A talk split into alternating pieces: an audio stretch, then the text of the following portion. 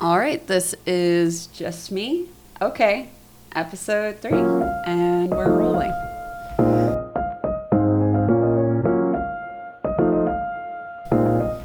Hello, I'm Katie, I'm Dayna. and we're back with another episode of Just Me. Okay, the podcast where we cut cords on cultural norms and expectations and explore how we can all live life on our own terms. Woo! Yay! We're back. it's always a miracle that like we've come back for another one. But here we are. We made it. Mm-hmm. How are you feeling this week, KP? Mm-hmm. I'm okay. I uh, coming off another crazy busy week of work, lots of highs, lots of lows, and everything kind of in between. And we're recording on a Saturday, so just like thankful it's the weekend and we mm. have a second to like rest and recover and and all that stuff. But overall, feeling pretty good, pretty pretty positive today. How about you? How are you feeling? Oh, that's so nice. It does feel like we're getting into the groove of the year, and so we can feel hopefully a little bit more positive. Yeah, I'm also feeling a little bit more up today. I got my skincare routine in check. She got some body butter. glowing. Was able to kind of take some self care this morning, and so that is a nice jump start to the day. And yeah, excited that it's the weekend, and don't feel too much like pressure to be going out and doing a bunch of things this weekend. So it just feels a little bit more calm. I don't know. So, that's, But you are nice. seeing Miss Kacey. Oh yes, I, I am seeing Miss Kacey Musgraves, the icon, the legend, the hero, the, hero. just uh, the hero we don't deserve this. the- it- truly the hero we don't deserve of our hearts and all breakups and all like serious feels. Um, so very excited, very very excited for that. Yeah, star crossed. What a great Oh album! my God. what a great album. all the feels. Just you know, dark and slow and just melting with dripping with emotion. It was great. It, it's so great. much nostalgia makes you think of like every ex and every person that's come in and out of your life. It's Oh so yeah, everybody was like, "Oh, like uh, Taylor, all too well, meow meow meow." Oh God! And don't go too hard I'm- Taylor. We know the stands. We know the stands will come out for you, but go on, go on. Which I appreciate. I love all too well. Love Taylor. I appreciate Miss Taylor, but you know, for all, all the melancholy kids, Kacey Yes, is which is just a magic, Yeah. magic human. So, so she's my my go to. So very excited about that. But yeah, that's kind of how it's going. How the wheels are turning. Awesome. Cool. Well, I'm glad for everyone you're catching us in a good mood. I realized like last episode I was like I hate myself and I hate the world and I don't feel confident in anything. So, much higher note we're starting on, which is excellent. Okay, cool. Well, after the mini break, we're going to start our conversation around identity, which should be whew, No big deal. Meaty, meaty. It'll be good. So stay tuned. There is more after the break.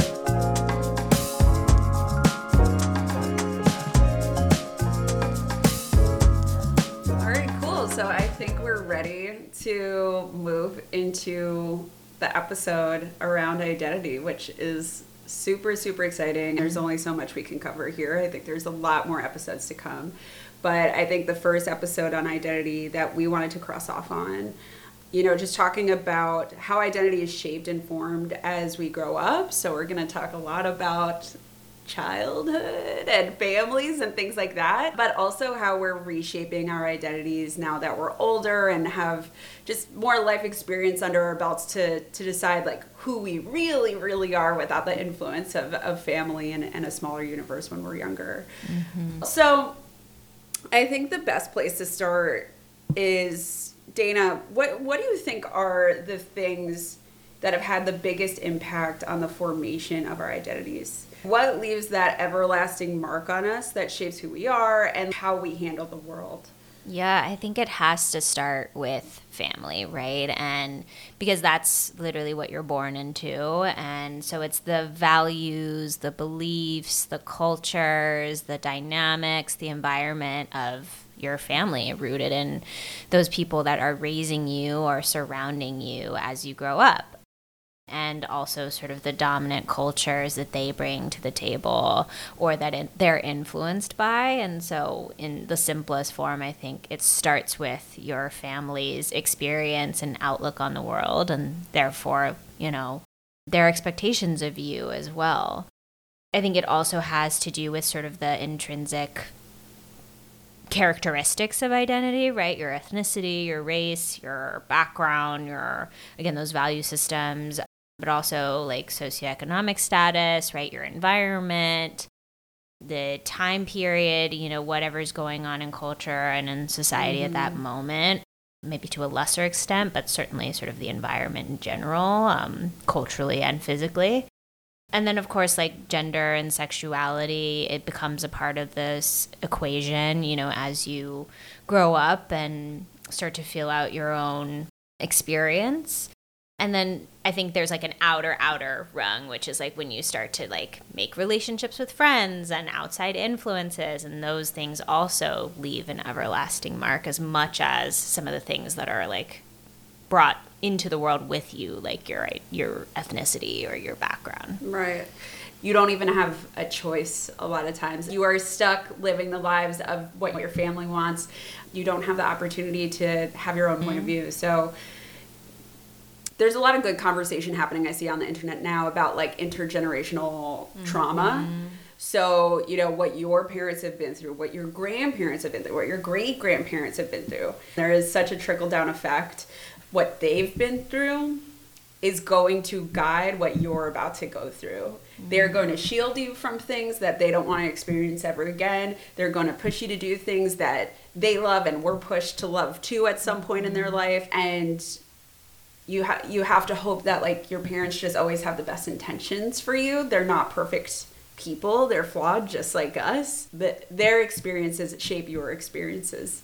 And that means you're born into both the good and the bad, right? The cycles of trauma, the cycles of um, limitations, as well as the opportunity to progress, right? And mm-hmm. the good and in each of those people that is surrounding you and raising you and nurturing you. So it's a it's a full picture. It is not just one thing or another. It's not binary. It's not just the good or the bad mm-hmm. for sure. Mm-hmm. Totally. And so now that we've sort of defined like all of those factors that influence our identity, whether it's those unchangeable things that we're born into that are going to be true to us forever, um, that form who we are at a very base level, all the way to the influences and the experiences and the things that we pick up from those around us or the world around us as we grow. Um, we also want to talk today about sort of those moments as you grow up when you realize that you have the opportunity to shape your own identity, right? As a kid, it is very much sort of more passive, right? You are a sponge taking in mm-hmm. what your parents tell you, what your family tells you, what you see around you, how you feel about it and sort of making up the construction of your, identity based on these inputs. But then as you grow older, there comes some certain points throughout your life where and triggers that allow you to say, hmm, like, is that right for me? Is that true about me? Can I shape my identity in a different way as you develop your personality, as you enter social dynamics? And so we're also interested in, like, yeah, what are those triggers or moments that shape your own identity where you might question what is true to your identity or where you're able to open up the opportunity to say, I want to explore this part of myself or mm-hmm. I want to emulate this other person that I'm inspired by. And there is sort of this rub moment where you decide, like, hmm, what makes up my identity is interesting and true to me, but I'd like to explore even more, or I want to reconcile, mm-hmm. you know, where my identity my identity could go if I'm in the driver's seat. Totally, totally, and I think probably like around your teenage years, like that that is the marker of like where you start to veer from the ideals of your family because your world is starting to get bigger. That shift in in your teenage years, I think is so um, special and, and so important. It is the first taste of kind of freedom of, of figuring out who you are, which is a really cool experience. Sometimes also really painful. There's there's hard lessons with it too. Absolutely. And and it is such like a that's where you learn that actually identity formation is so much about trial and error, right? And like playing and discovering and exploring and because I think especially at the age you don't know what you're really doing, so you're just kind of trying on mm-hmm. different modes and models and ideas and your parents or your family can sometimes cut those things short or impose their own beliefs on those things and so you're kind of in this trial and error mode whether it's enforced or or just you know how you're living but it also then you know evolves into when you are old enough at 18 or whatever to go on to college or continuing education or decide that you just want to enter the workforce or whatever like that's also a moment where you're leaving right your home your unit as you know it and living more independently and that's another trigger moment i think for a lot of people to like huge run free and and question everything and and especially you know at that ripe age you've got this freedom and independence that you didn't have before to really go out and explore and like self-define and self-create mm-hmm. and then as you enter like older adulthood which i think is the most like interesting phase of this identity formation for me anyway that i'm Same. in right now which is like as you get to you know your late 20s and 30s and you're out of just like freedom independence mode figuring it out having fun realizing like where your beliefs or your values diverge from what mm-hmm. you've known mm-hmm. in so many ways. And you have those moments of really seeing your parents for what they were like mm. or your family in a different so light true. because you're comparing it. It's not, it's not, they're almost equal comparisons. It's like how I started to live my life when my parents or my family started to live their lives. And somehow the comparison really brings everything to a stark reality. And you start to question, like, wow, do I want to live that way or not? Do I want to repeat patterns or not? Is this a pattern that I'm repeating? Mm-hmm. And you come into contact with a lot more of that questioning and those detours or you know strengthening those things that you learned and picked up and mm-hmm. saying actually yeah i want to feed that because it's a great experience and it makes me who i am and it makes me stronger yeah, I I agree that like end of your college years and through your 20s are some of the hardest years of your life. I think it's it's fair to say in your 20s you can have an identity crisis mm. and that is where you're mm. questioning why why am I going against the grain of certain things that I've been taught since I was a child or things that I loved when I was a teenager mm. but as an adult I realize I don't want that anymore and it's very easy to feel like you're on your own little islands as you're figuring yourself out for the first time as an independent. Absolutely. I was in therapy a, a few years ago. I had the quintessential, like, cliche therapy moment where we talked, and I said out loud to my therapist, I don't know who I am. and it, like, I was just like sobbing, me like, I don't know. And and it was that moment of realization that now was my time. Mm to figure it out like what is really my point of view on everything I've ever been told and every every character trait that I have in myself right now and do I like it and do I not and what do I want to change because I can. I live on my own now. No one tells me how to live. It is up to me to decide what my identity is moving forward and like I had to hit that ground zero and it was hilariously sad because it was so like just so typical and cliche therapy but that was the aha moment for me but like that it's yes fine cliche moment but like that's the moment That yeah, is it. it. like we all she have it moment. that is the moment was that experience scary but also empowering a little bit of that duality what did it feel like coming out of that yeah, so when I had that moment, I think it was actually a low point. I probably because I'm crying in my therapist's office and you almost don't know where to start. Mm. You're like, "Oh my god, how do I how do I take this on? How do I build myself back up?" And also I remember feeling in the moment a bit embarrassed because you know, I was 29 years old. I've been living on my own and I thought like I should I'm a fully functioning woman. I have a full-time paying job. I'm like on a growth to promotion. I'm doing good. But I felt embarrassed because I thought I should I should know who I am. And I was surrounded by people who are so smart, have such sharp point of views and feel so comfortable with who they are and like they don't care if you like it or not that I was like why am I not there yet and I I felt a bit embarrassed too that I was saying it at that age Yeah, God, that should is so heavy. The like,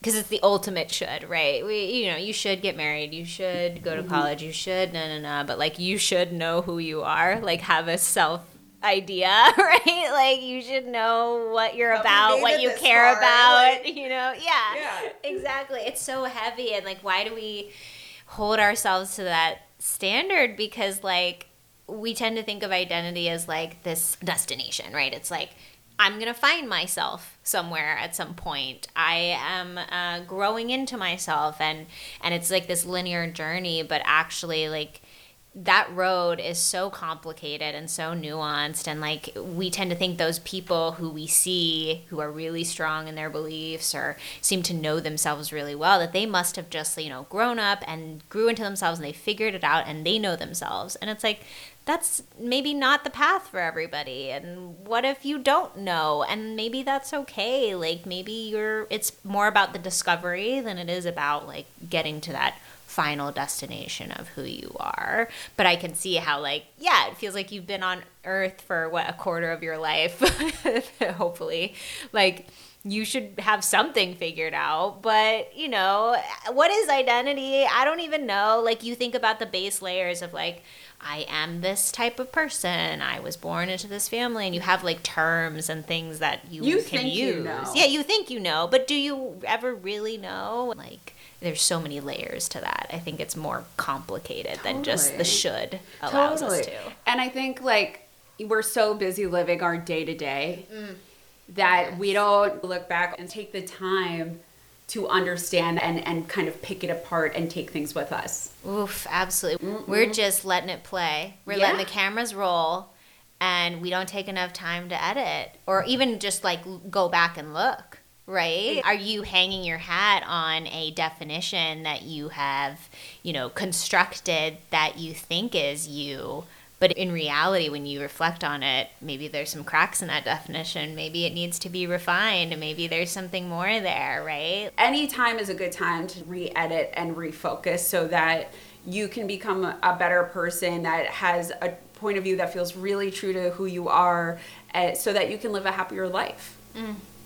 Do we need more identity crises moments? You know what i mean? Not, not because we want to Yeah. go through trauma or suffer or anything like that but more i think we wait for those moments sometimes. Sometimes we're just in the sauce and we just we wait and push it off and until that moment where we're actually in a true crisis and we have to address it. But like maybe we need more mini crises along the way to like remind us snap out of it reflect remember actually think like embrace yourself let's have a moment mm-hmm. because you know mm-hmm. it, that might help us with the work long term instead of just waiting until our midlife crisis to deal with everything mm-hmm. or waiting until shit hits the fan until shit gets really real. So maybe we need to embrace more of the mini crises that It- we're having. Okay, so now we're going to just dive into it. We have this understanding of our identity's initial formation, obviously through things that uh, we have grown up with.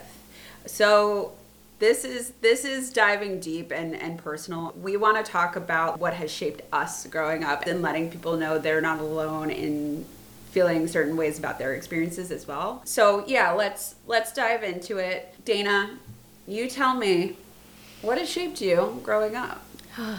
Um, it has to start for me with my ethnicity and my race because I'm biracial, and that experience of being two different cultures, two different value systems, two different literal, ex, you know, external expressions of race has deeply, deeply defined who I am. It's really cool to be biracial because oh, you get to straddle two worlds and like you I love it because I like to describe it as you come into the world knowing that there's more than one way. Right? Mm. There's multiple roots in life. Things can blend together. You come into the world as a literal product of blending of things that might be in opposition or be different coming together, mm. which is really fucking cool. So cool. And it's a great, like, fun fact story to start your life with, mm-hmm. right? You'll never get like the, oh, you're just another, you know, whoever. Like, you've got a fun foundation to share who you are with people. But it's also really uncool mm. in a lot of ways because it's really hard. I was like totally blown away and just cut to my core when I read More Than Enough by Elaine Welteroth. She is also biracial and I read her book and she had this amazing one sentence description of what it's like to be biracial that just cut me open of the fact that like you exist at the divergence of two worlds that will never fully become one and that's the tough part of the experience it's the magic and the you know the curse right Mm-hmm. and so you are straddling these two worlds that make you who you are and make you dynamic and special but also you're constantly in this state of do I ever really belong anywhere? What really makes me me? What is more me than the other, etc. And it's like you have this really fun, exciting secret because you're this cool biracial person with so much multitudes inside of you, but then there's no one to share it with because you're completely different from everyone else and that experience is so different. And my experience growing up of that totally shaped me in a couple ways. I think the first is that like those two cultures, I'm half Japanese, half Mexican, and there's a lot of overlap with those cultures, but there's also a lot of differences with Yeah, those cultures, bet. right?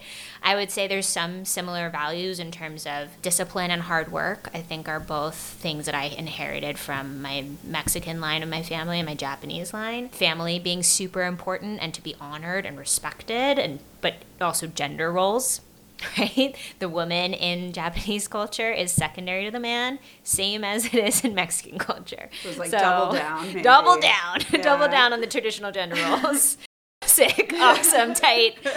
um, and then, but I think there's also like some not even unexpected one that I think I felt really a lot growing up is like the creativity of both those cultures. You know, the obviously Japanese culture uh, approaches creativity in a very different way than Mexican Yeah. culture, but I grew up in a world of creativity and from both ends of the spectrum, and I think that was really exciting. They also have similar beliefs of like education is really important, rules and order are really important, hierarchy is important. So there's overlaps, but they're also highly different. Like they just are not not at all the same, not at all coming from the same orientation. And so for me, there was a part of it that was about race is a thing that makes you feel like you compete or you're different from other people in general. Mm-hmm. But it was also something that made me feel like I they were competing within my own home and within my own family dynamics. And it's I'm going to be really reductive here just for the sake of time, but yeah, my grandparents weren't stoked. that my Japanese dad and my Mexican mother were marrying. And so that is a huge formation identity story for me is that their difference brought them together, but it also created divergence in their familial relationships. So my Japanese grandparents weren't like thrilled about my dad marrying a Mexican woman, and I think vice versa. Like I don't I don't know how my grandma felt about um, my mom marrying a Japanese man, but it was different. It's like really two very far separate ends of the spectrum. Yeah, and for me, as being a blending of both, there and also it's internal and external, right? Like I know internally that I'm both, but the other part of it is externally I look Asian.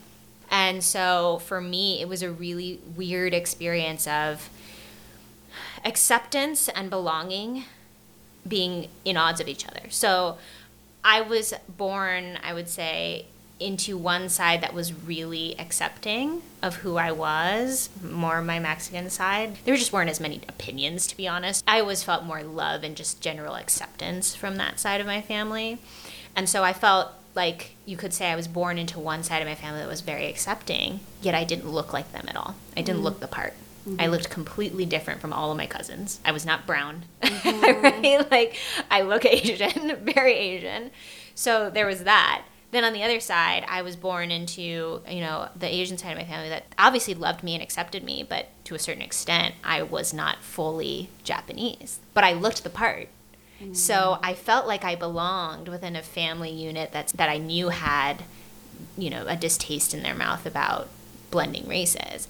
But then I felt like I belonged with my Mexican side of family, but I didn't look like it. So I also felt othered. Mm-hmm. so God, you don't The actually tension is everywhere. Right. You don't actually belong in either camp fully. And so it was really hard for me as a kid to reconcile, and it made it feel like the two cultures were, were pit against each other. Mm-hmm.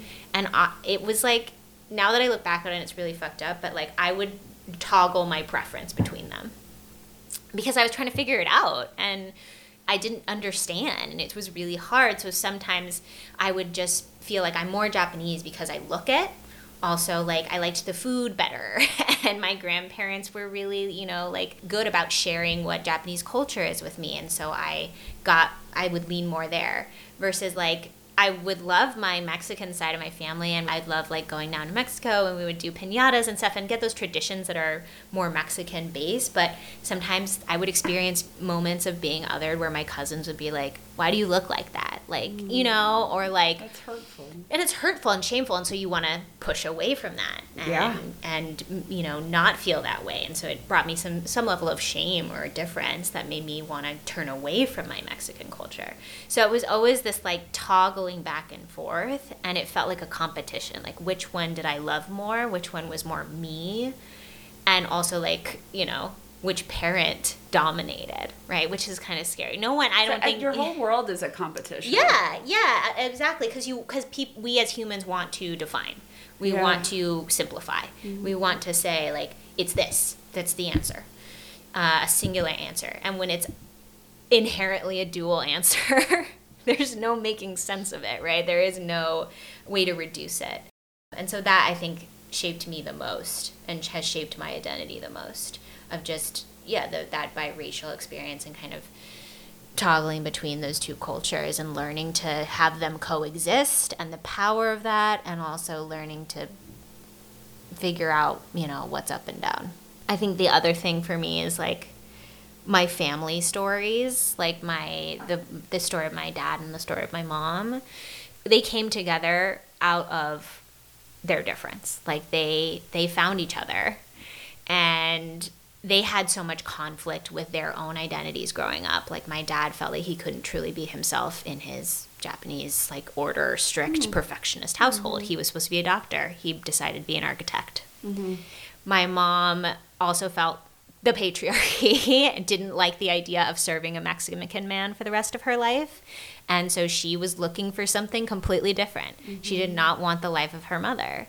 And so they were in such conflict with how they grew up and their identities growing up that they forged their own story together. And that uh, that's like that is trauma actually making a beautiful story in a way, Right. right? Like it's it's changing for good. Absolutely. Their Yeah. story is one of embracing each other's difference because they didn't have anyone embracing their difference from their family units. And it's also a fighting story, right? Like they were able to like have the courage to choose their own path, right? To find each other, but also to decide I'm going to deviate from what's expected of me, what my parents told me, what was normal, what my identity originally was. And so I was gifted that story of what it implies to me as growing up is you can choose your own path. You don't have to be defined by how you grew up. You can challenge the expectation, and it will be hard, and not everybody will go with you, but you can do it, mm-hmm. and good can come out of it because I'm literally the representation of good can come out of that. Mm-hmm. So, I mean, that like is powerful and shapes who That's I am, and it comes from generational trauma, but people working out of that generational mm-hmm. trauma and allows me to live this life that is completely open, like an open oyster. Right? like I can explore whoever I want to be.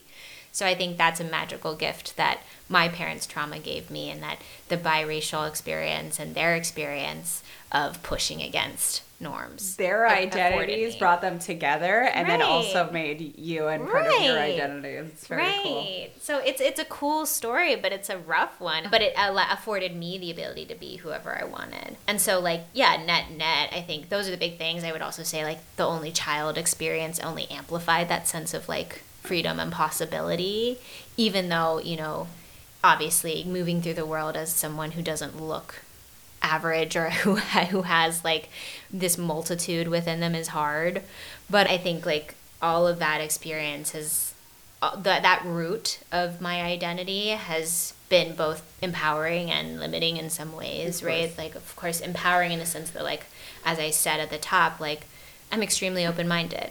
I am extremely empathetic and extremely sensitive to multiple points of view and like multiple things. I can hold multiple truths at once because I'm literally the product of it. You right? and you and growing up, you held uh, point of views from both sides this mm-hmm. whole time with your. I've ethnicity. had to, yeah, I've had yeah. to see from every point of view, every angle, and understand where my grandparents are coming from, where my dad is coming from, where my mom is coming from, and how those all blend together and create a family unit.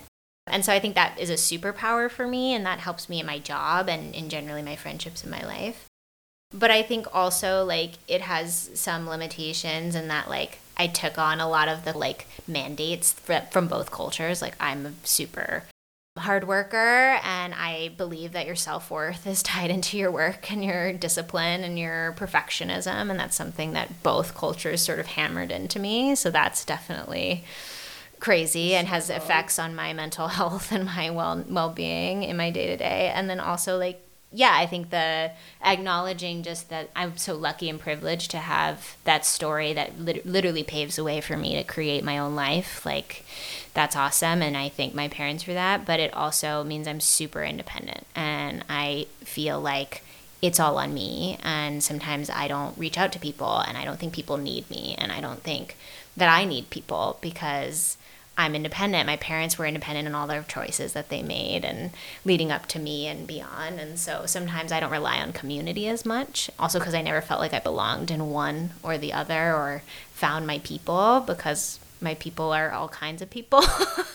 and so I think that can limit me as well. To answer your very pointed question in a roundabout way with lots of depth and emotion, like that is what shaped me growing up. So it's a lot. But I, I want to hear from you, you know, what shaped you growing up? Oh no! oh, I'm bared. Yeah, no, no, that was beautiful. I, I, think I think race and ethnicity is such an important conversation these days. I, I just need to acknowledge it. Of like, race really has not affected me in any way. Obviously, I am a human being and I have things that defined me and yeah. I have an identity because of it. But one of the biggest things that people love to find out about me is I'm from a big family. Mm. I'm one of five girls.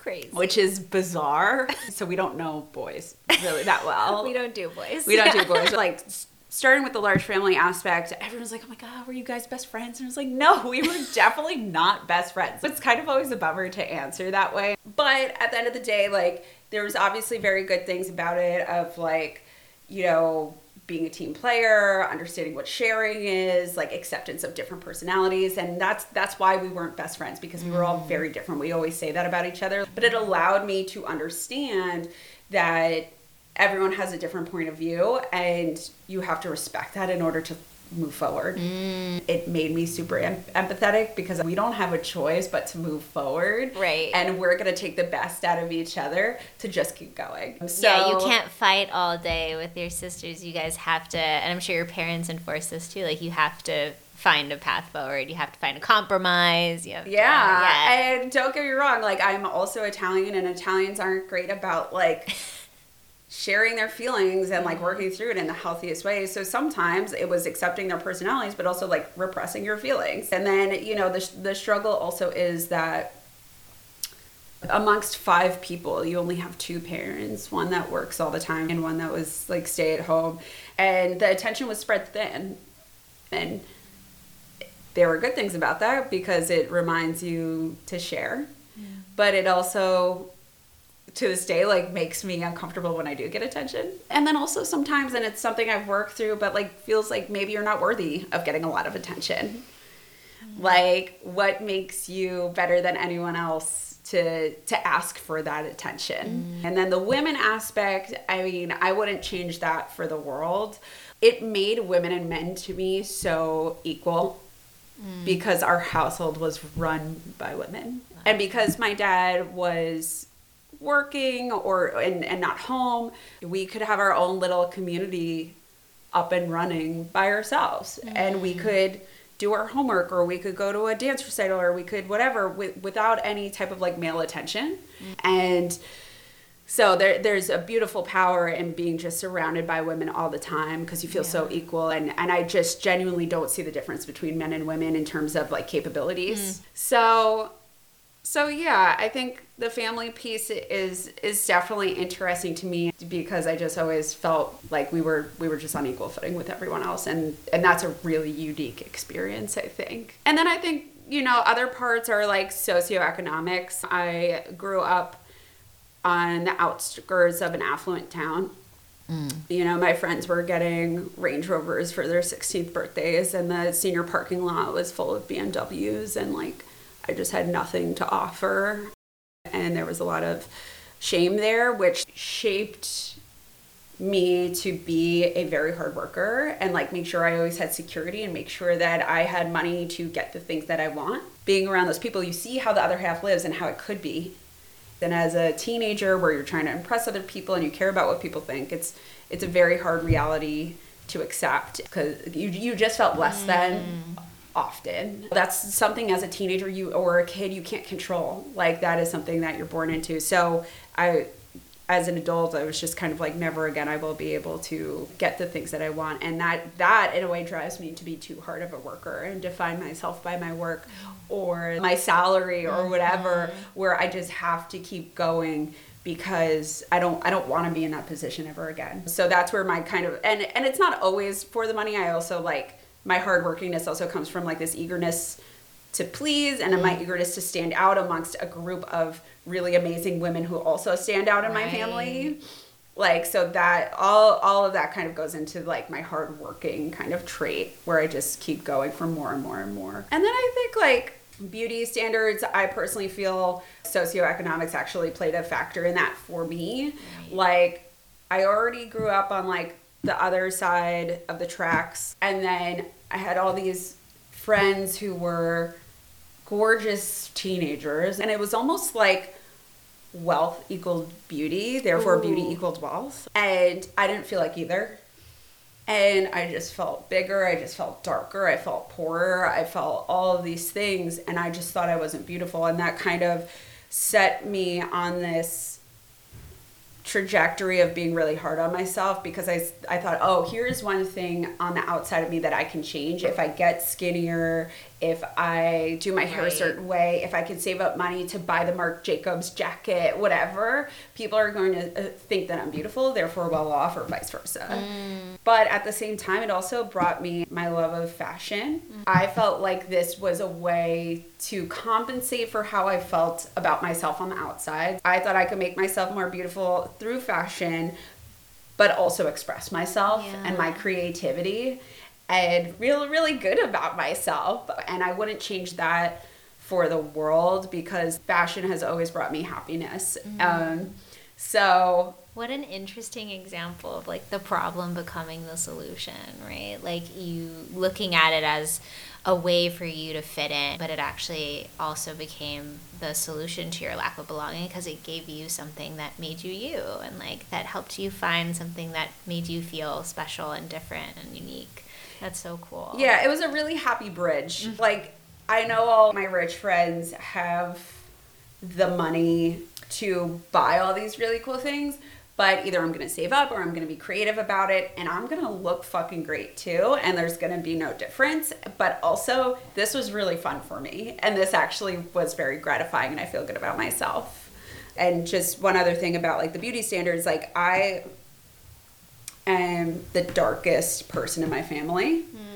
And by dark, I mean I just have the most Italian features. I'm half Italian and then like half a bunch of other things. But all my sisters are lighter than me.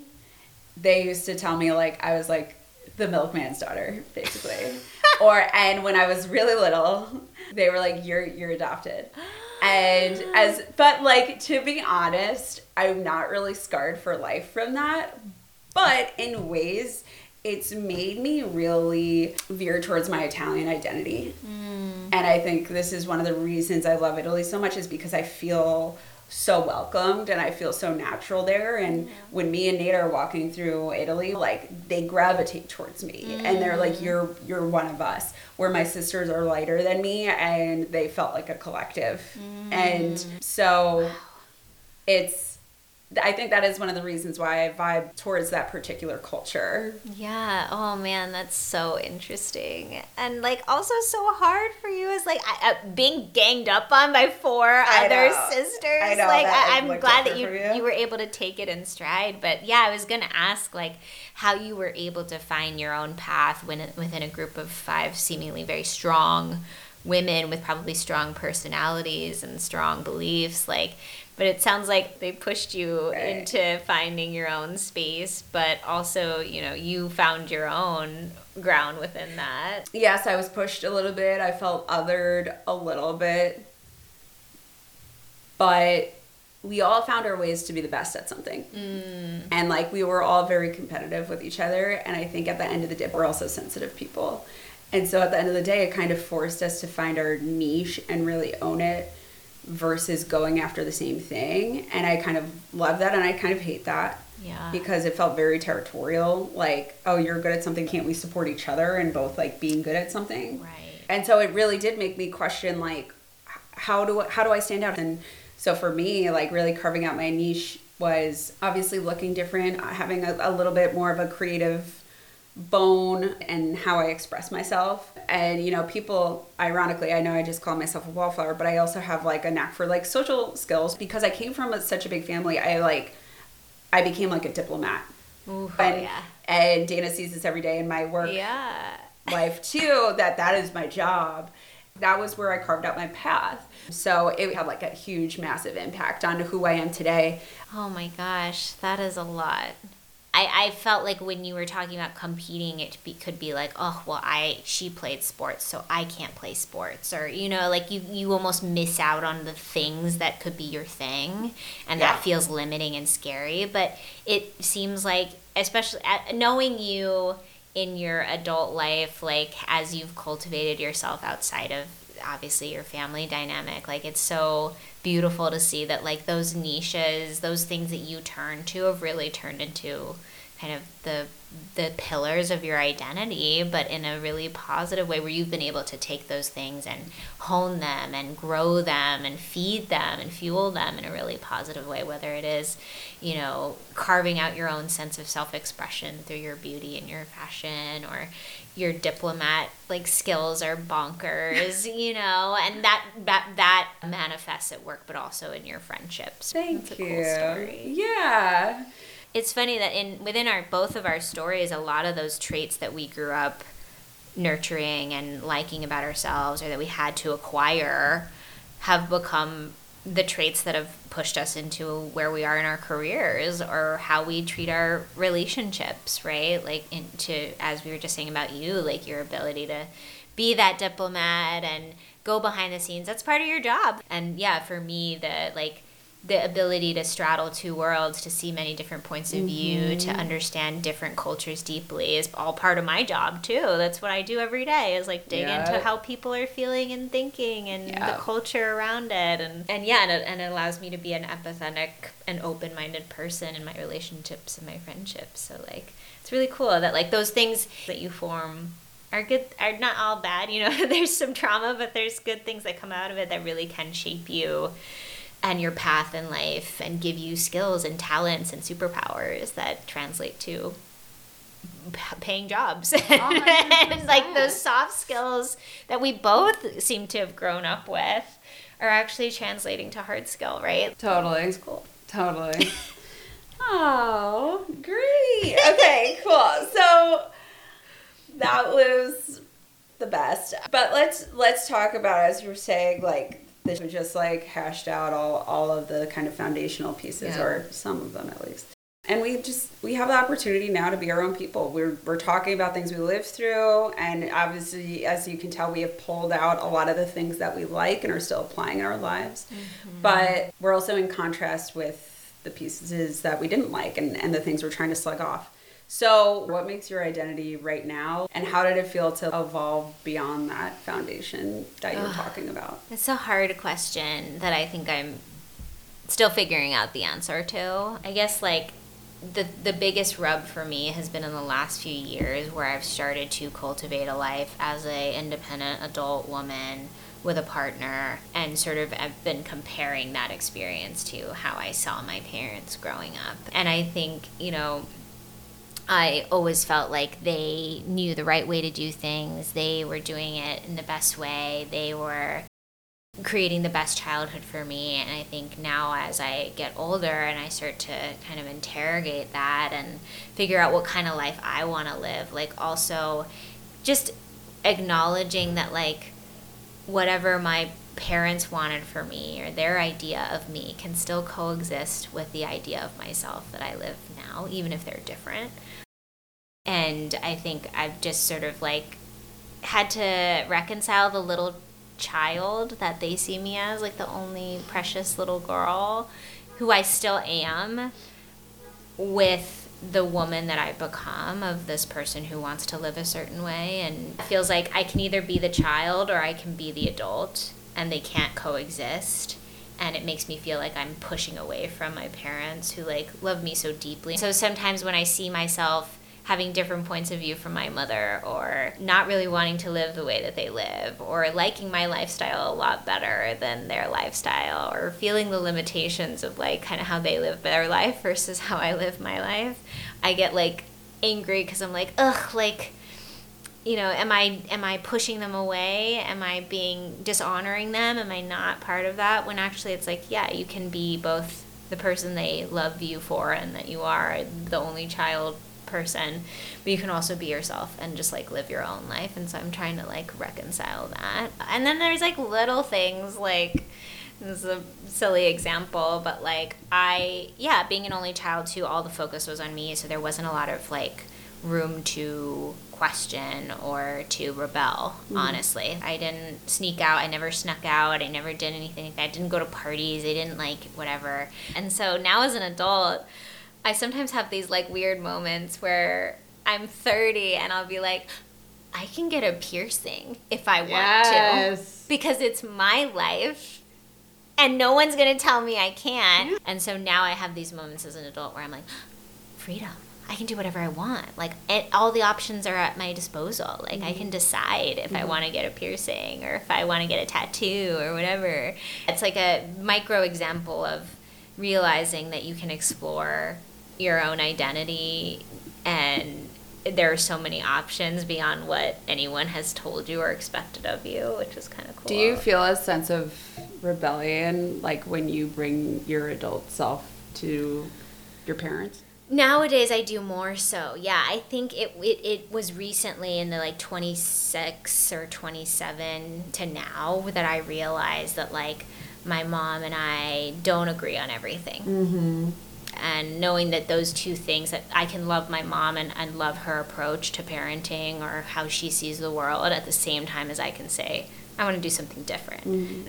Believe and love someone for who they are, but also define yourself differently. Does it answer the question? Yeah, I think sort so. Of? I think like it's interesting to hear your differences from your parents and like how how are you reconciling with those? And like they have to they have to respect you as that that person. So so yeah, I think I think that makes a lot of a lot of sense. And to be honest, like I handle my identity now differently from how you handle it. Mm. I'm in a place right now where like I I don't I don't touch upon our differences too much. I think maybe this past year was the first time I said to my mom, I realized how much of those things I do want, but what shapes me is also the things that I don't want. Mm and I hope she didn't take that personally, but I think that's just part of becoming an adult. Like realizing yeah. what you don't want is a huge part of forming your identity. Absolutely. And like I don't see my family that often. I'm not trying to start a fight at the dinner table. Yeah. Like fundamentally, we're all kind of on the same page. We're we're a liberal family.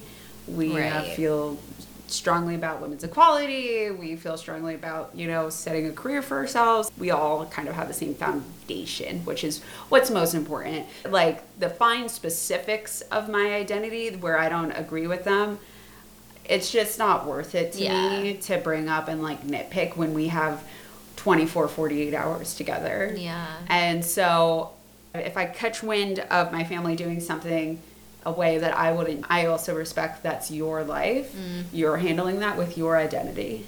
So I'm not going to butt in anymore. It like I respect everyone for the adults that they are making their own decisions. Yeah. I know what I know about myself and I'm proud of that, but I don't need to flex it against the people who made the foundations of my mm-hmm. identity. Yeah. It's it's not worth it to me and that's also part of who I am. I'm like I, I pick and choose where I spend my energy and where I disagree with people and how I show up. Yeah, I love that. But but back to your thing about like the moment you were crying in the therapist's office. Like, if you ask me who I am right now, I, I don't know. Like, I I'm all work right now. I'm like ninety percent work at this moment. Like that's what my brain has been firing on, and I couldn't tell you. It's like, uh, yeah, I know all the things of who I am, and like I'm a strategist, and I'm a creative person, and a cat mom, and whatever. But like, I live in Brooklyn, blah. But I'm in one of those moments where I'm like, oof, you've been working a lot, and let work define you. So who are you? And so, like, yeah, I think it was actually easier to tell the story of what formed my identity today than it is to tell the story about who I am right now. It sucks and weird, and I feel embarrassed and ashamed. Oh my but I'm God. also like, I'm tired. Don't worry if work is the identity right now. I mean, I want more for you because we all know like you could get serious burnout from only being about work. But if that's where you're at right now, that's where you're at. Don't be ashamed. It, it's all a work in progress. Yeah, absolutely. And as you said, like once you start to like have that moment, maybe this is like a mini crisis for myself, right? I was It's just like- gonna say, are we it's like, experiencing maybe we are identity crisis? experiencing a mini crisis where we need to say like, look, you're all work right now. So what are you? Who are you? Let's explore, right? That's That's the like beginning. work is not a personality trait. Work is not a personality trait. It sure isn't. Having like cute little strategies is not a personality Oh, as trait. good as you are. No, that's not uh, fully who you are. But I get it, girl. I get it. Working through it. Working through it. working through it. I yeah, I mean for me if I had to like explain my identity, it would just be about being like human and emotion led, like mm. empathy and having heart and caring about everyone in the room. Mm. And as I've become an adult, it's allowed me to own it.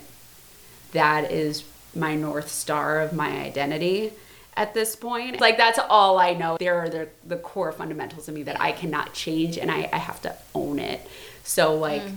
that's that's kind of it for right now. The rest is still work in progress, but at least I got there in like two years. I don't know. we'll I see what the next two years Oh my bring. god, that's huge in two Yeah. years to say that you to admit you are a sensitive and emotional human, and that that makes you you. yeah. Mm, that's huge.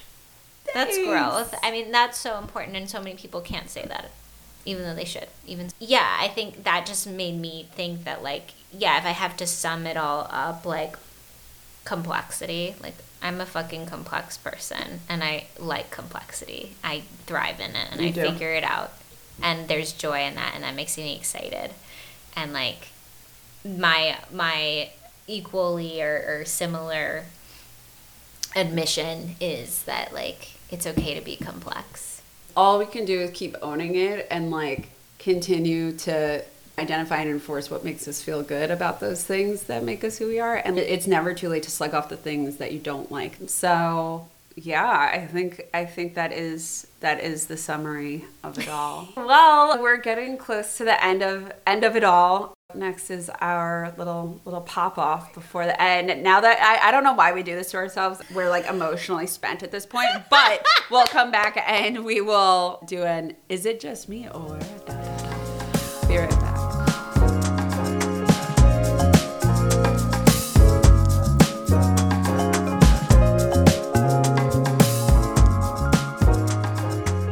This is the end of the show segment where we pop off on something that uh, is frustrating us, that we want to question, that we're concerned about, that we want to know more about. This is called "It Is Just Me" or, or this is called "Is It Just Me?" or dot dot dot.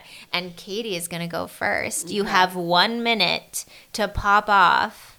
Are you ready? okay she's ready Your time starts now.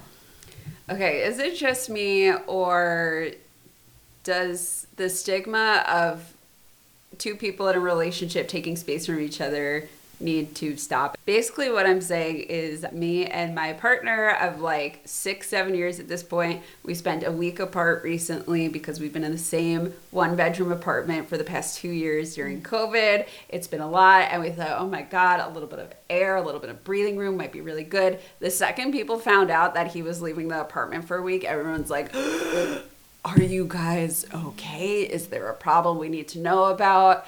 And while I do appreciate the concern, it's also like maybe have like have a look at your own relationships and realize that living on top of each other for 2 Mm-hmm. years is not healthy and not the way we were ever meant to live and and you have to think about your life before before COVID. So give us some fucking breathing room. Go on the solo trip. Go on go to your house in the woods. Go do whatever you need to do. Have your boys weekend and get some fucking space. Love it.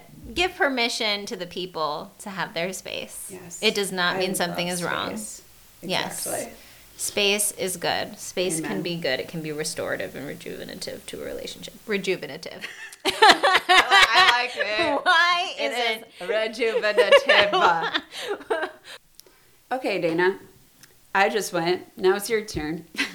Are you are you ready for your is it just me or Yes, Okay. I'm ready. Okay, cool. The timer starts now. Is it just me or is Euphoria a great influence on teens? Okay, like everybody's talking about how like, oh my god, we were not that messy and gross and like dirty and bad when we were teens and like Euphoria is bad because it's making all the teens think about like underage sex and drinking and whatever.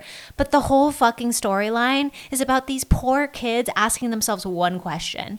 Am I a good person? Do you ever remember asking yourself that as a teen? No. You were like, how do I be cool? Like, how do I be popular? Like, how do I like like get the guy that I want and my crush? Nah, nah, nah. But they're all t- like really struggling with what the definition of a good person is. Is it being, you know, faithful for Miss Cassie? Is it being hot and like loved Maddy?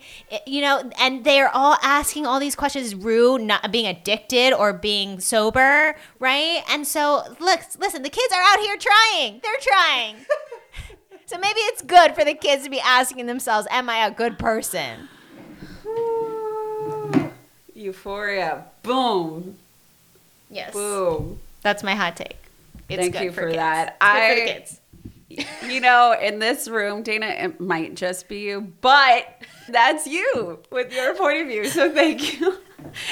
Those kids are assholes. They're crazy. They're so crazy, but it's a show, and like, yeah, if you get down to it, that's the the moralistic storyline is like about like, are you good or are you bad, and like, It is true. that's interesting to And me. Understanding their backstory and like the foundations of who they are and why they're doing what they do, it does like I'm.